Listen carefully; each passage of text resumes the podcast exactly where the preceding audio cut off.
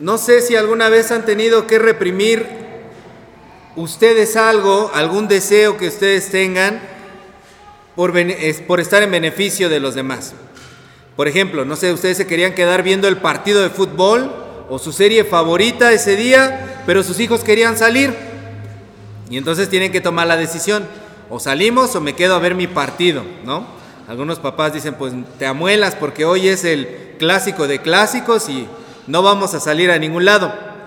Pero en algunos otros momentos, pues otras personas deciden que sí, que van a dar el paseo. Y creo que ese es un sentimiento muy común en los papás o en las mamás, ¿no? es un sentimiento típico de la paternidad. Pero hay diferentes ámbitos de la vida que nos llevan a hacer una elección. Por ejemplo, nos piden que seamos donadores de sangre. ¿Alguien ha sido donador? algunos, algunos han sido donadores. No todas las personas quieren ser donadores, ¿cierto? No todos quieren ser donadores y mucho menos porque implica tiempo. Implica que tú te abstengas de algunas cosas, que hagas ayuno. Implica que te desplaces hacia algún lugar, que te desprendas de ciertas cosas. y cuando hablamos de respetar los límites de velocidad, por ejemplo, cuando vamos manejando, o los señalamientos de tráfico, es igualmente complejo. Hay algunas personas que dicen, yo tengo que llegar primero. Entonces no importa si se pasan los saltos, si se pasan los señalamientos, si empiezan a echar carreras, si empiezan a meterse donde no, o como dicen, van aventando la lata, ¿no? Con tal de llegar ellos primero, porque piensan, primero está mi tiempo y no el tiempo de los demás. Entonces, como priorizamos nuestro tiempo, hacemos lo que sea con tal de llegar primero. Y cuando hablamos, por ejemplo, de ahorrar agua en Semana Santa, ¿qué tal está la situación? Incluso las autoridades tienen que suspender el servicio del agua porque lo que pensamos primeramente nosotros es en nuestra diversión. Y llega el sábado de gloria y queremos pues eh, hacer lo que sea en vez de pensar en el bien colectivo y, desperdiciar por ahí el agua, ¿no? Entonces constantemente, a diario, nos estamos enfrentando con decisiones de este tipo y casi siempre elegimos lo mejor para nosotros. Ese es un instinto de conservación, es un instinto de supervivencia, porque nuestra conducta animal nos dicta que nosotros debemos de ser egoístas, tenemos que sobrevivir y para poder sobrevivir hay que pasar por encima de los demás. Y el día de hoy el apóstol Pablo se enfrenta con una decisión de este tipo en el libro de los filipenses, en la carta. Esta carta fue escrita alrededor del año 60 después de Cristo y la está escribiendo Pablo desde la cárcel en Éfeso. está profundamente consternado por la situación que está pasando y en esta carta de los filipenses escribe sobre muchos temas. Vamos a ver por, por favor Filipenses 1. Si usted va desde el versículo 1, en Filipenses 1, se podrá dar cuenta que Pablo está hablando de distintos temas y nos está contando que está desde la cárcel y que en la ausencia de Pablo hay distintas personas que están intentando aprovecharse y que están usurpando el lugar de Pablo. entonces comienzan a predicar porque ellos quieren ser el apóstol estrella.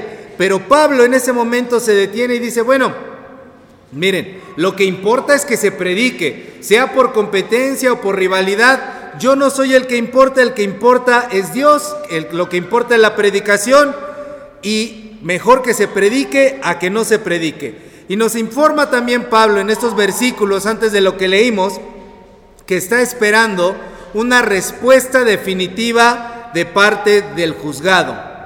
O lo absuelven o lo condenan a muerte. Entonces Pablo está en esa disyuntiva, está en, esa, en ese dilema.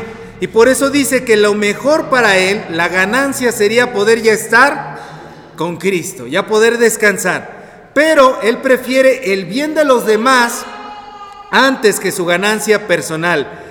Él sabe que para los cristianos de la época es mejor que él esté para predicarles a que él no esté. Entonces Pablo entiende que no siempre se trata de Él.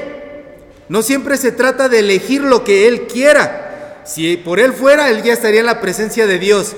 Pero Él sabe que es mejor por los cristianos que se quede allí. Entonces hay veces en que el sentido del deber es mucho mayor en lo que nosotros que lo que nosotros queremos y por lo tanto debemos preferir bendecir a los demás antes de preferir nuestro propio bien.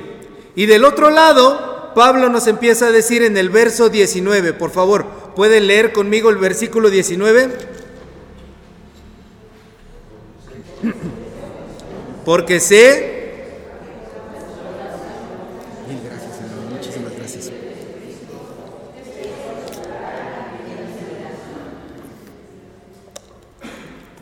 Pablo está viendo que sus hermanos están optando por algo mucho más allá de ellos. Dice que gracias al Espíritu Santo y gracias a las oraciones que ellos están haciendo, que están en sintonía con el Espíritu Santo, él tiene la confianza de que va a salir libre. Es decir, los cristianos de Filipos están orando no de acuerdo a su voluntad, no de acuerdo a lo que ellos se les antoja, sino que están orando de acuerdo a la voluntad del Espíritu Santo.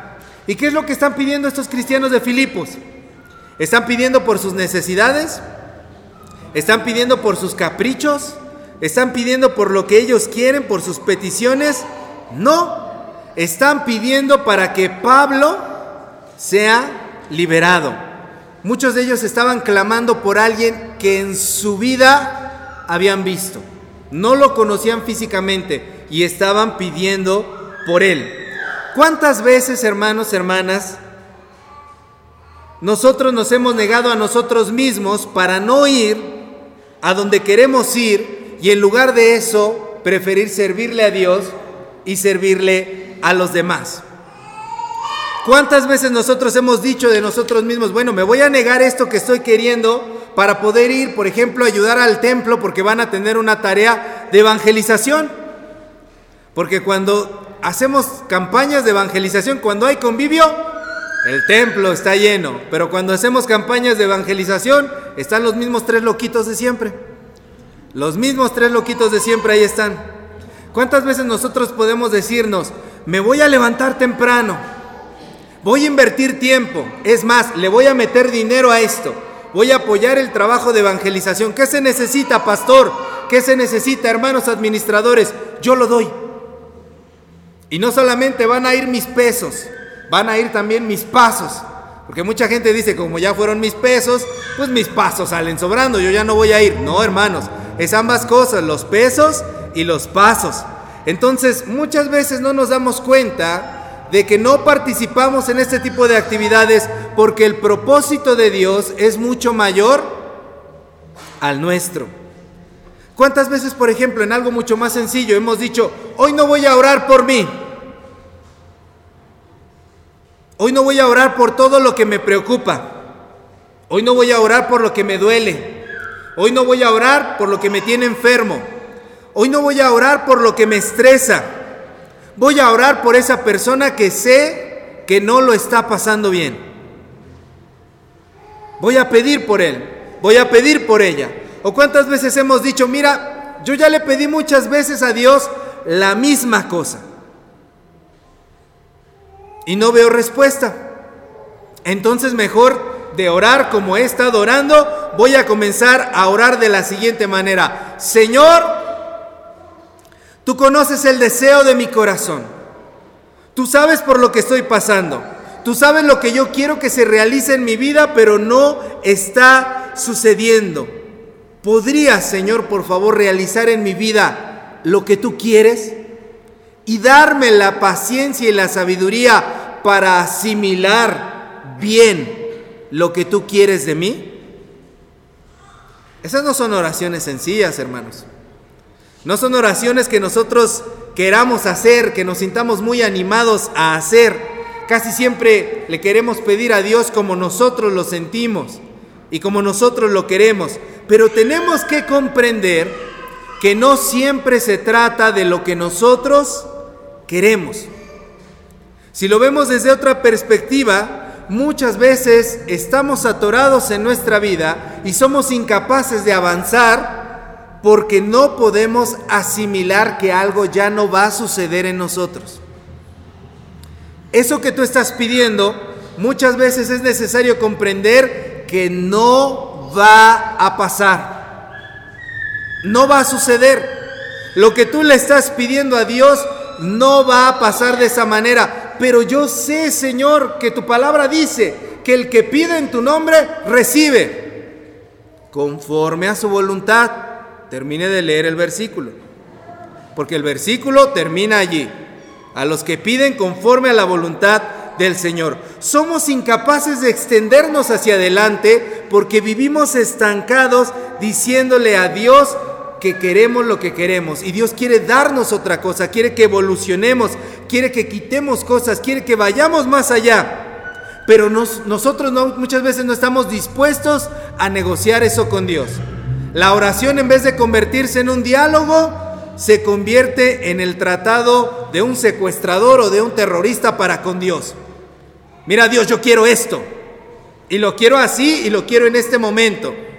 Y si tú estás pensando dármelo diferente o en otro momento, o estás pensando darme otra cosa o no darme esto, a mí no me interesa. O es esto o no es nada. Tú sabes cómo está Dios. Aquí no negociamos. Esto es lo que yo quiero. Y no queremos lo que sí necesitamos. Lo que Dios quiere darnos porque sí lo necesitamos. ¿Cuántos estamos dispuestos a negarnos a nosotros mismos? A poder decir como el apóstol Pablo que el vivir para nosotros es Cristo. Que el vivir para nosotros es Cristo. Nuestro Señor para nosotros como cristianos, escuche bien esto, para nosotros como cristianos nuestro Señor no es un área de nuestra vida. Que mucha gente lo entiende así. Está esta área, está esta otra área de mi vida, está lo profesional, está lo familiar, está lo personal y está Dios. No. Para nosotros como cristianos, Dios es nuestra vida entera. Dios es el todo de nuestras vidas. Dios es quien define nuestras relaciones. Dios es quien define nuestra profesión. Dios es quien define nuestra ocupación. Dios es quien define la realidad. Dicta hacia dónde nosotros debemos de ir y nos enseña que es preferible servir a los demás antes que servir a nuestros propios intereses. Porque muchas de las ocasiones nuestros intereses son bastante mezquinos. Plantéatelo así, hermana. Plantéatelo así, hermano. Si tú estuvieras en el lugar de Pablo, encarcelado, esperando una sentencia, ya sea para vivir o para morir, ¿serías capaz de decir también, prefiero lo que es mejor para ustedes que lo que es mejor para mí? Yo sinceramente no, hermanos. Yo cuando estaba escribiendo este sermón, yo dije, yo no. Yo no estaría en este momento dispuesto a eso. Yo no podría decir, sí, Señor, lo mejor para ellos y no lo mejor para mí. ¿Por qué? ¿Por qué voy a ser yo? Que otro sea el que pierda sus anhelos, que otro sea el que pierda sus esperanzas, que otro sea el que se tenga que sacrificar, que pierda sus sueños. Otra persona, ¿por qué yo, Señor? Me niegas muchas cosas. Todavía voy a estar ahí de sacrificadito para en beneficio de los demás. No, Señor, yo qué voy a andar prefiriendo lo que otros, lo que para otros es mejor que lo que para mí. Yo sí lo estaba pensando de esa manera cuando estaba escribiendo este sermón. Porque muchas veces en mi propia vida he sido muy egoísta, he sido muy mezquino, he sido muy torpe para poder saber tomar buenas decisiones. Pero entiendo que el día de hoy la palabra de Dios nos llama a todos nosotros a poder hacer lo que nos dice en el versículo 27. Vamos a leer juntos el versículo 27. Filipenses 1:27. ¿Ya lo tiene? Leemos y dice, solamente que os comportéis como es digno del Evangelio de Cristo para o sea que vaya a veros o que esté ausente, oiga de vosotros que estáis firmes en un mismo espíritu, combatiendo unánimes por la fe del Evangelio. Tenemos que comportarnos como es digno del Evangelio de Cristo. Tenemos que comportarnos como ciudadanos del cielo. Tenemos que vencer nuestros impulsos animales. Tenemos que vencer nuestros impulsos egoístas y convertirnos en seres humanos. Escuche bien esto, Dios no quiere que usted sea Dios, que sea un ángel. A usted Dios lo hizo ser humano. Y Dios quiere que usted sea humano, humanitario, pero un humano que es hijo de Dios. Porque cuando nos comportamos de manera mezquina y egoísta, no estamos siendo humanos, estamos siendo animales.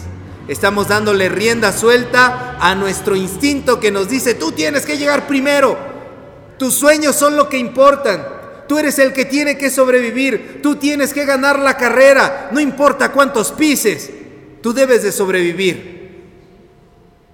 Pero cuando nos convertimos en humanos, nos damos cuenta que pertenecemos a una familia, a una sociedad, a una iglesia, a una comunidad. Y por lo tanto, para que yo pueda estar bien, tenemos que estar bien todos.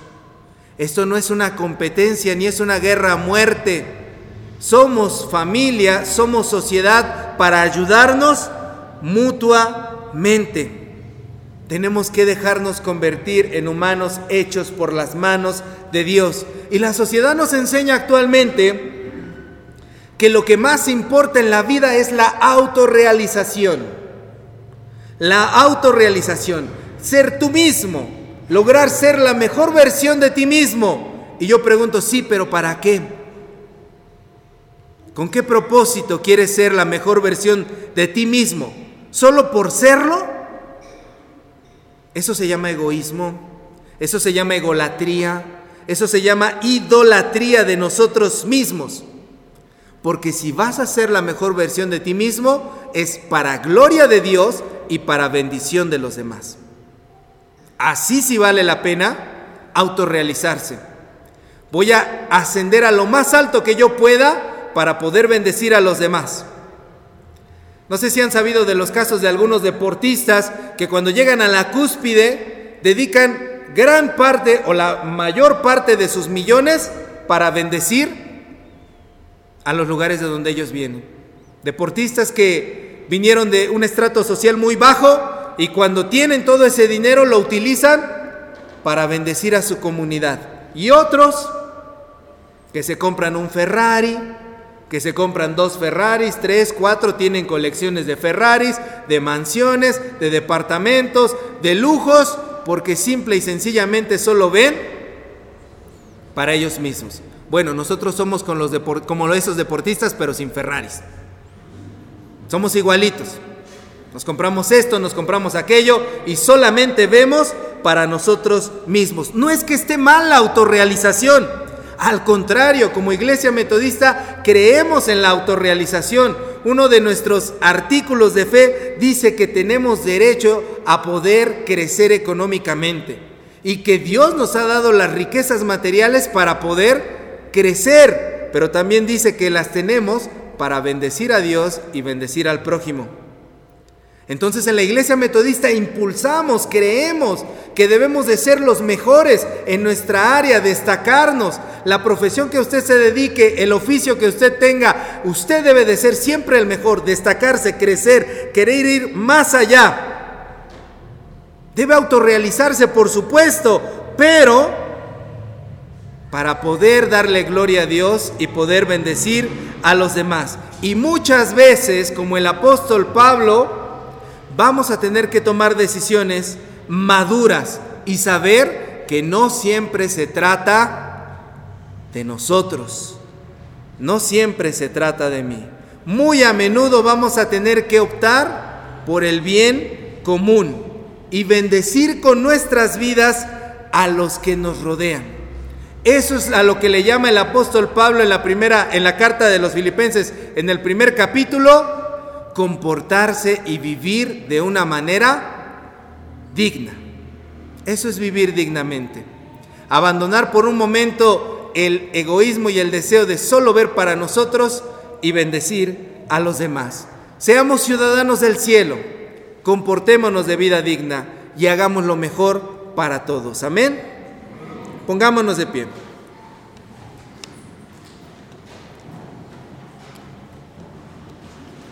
Vamos ahora.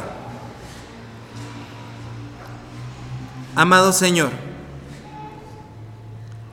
tú conoces nuestro corazón, Padre, y sabes todo lo que hay en nuestro interior, Señor.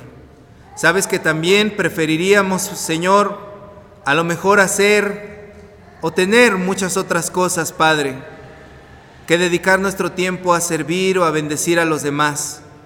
Pero sabemos, Señor, que tú nos llamas a poder preferir lo mejor. Y lo mejor eres tú, Señor. Nuestra porción eres tú, Señor. Nuestro tesoro eres tú, Señor. Nuestra ganancia eres tú, Señor. Tú eres nuestra tierra, Señor, y nuestra heredad. Como lo decía el pueblo de Israel, Señor, lo decimos también nosotros. Jehová es nuestra herencia y todo lo que tenemos aquí en la tierra, porque tú, Señor, eres nuestro dueño nuestro amo y Señor. Y por eso, Padre, te rogamos en el nombre de Jesús que nos enseñe, Señor, a poder vivir de la misma manera, bendiciendo a los demás y dejando a un lado, Señor, las cosas que nos impiden poder tener ese bien común. Bendice a cada uno de mis hermanos y hermanas aquí presentes.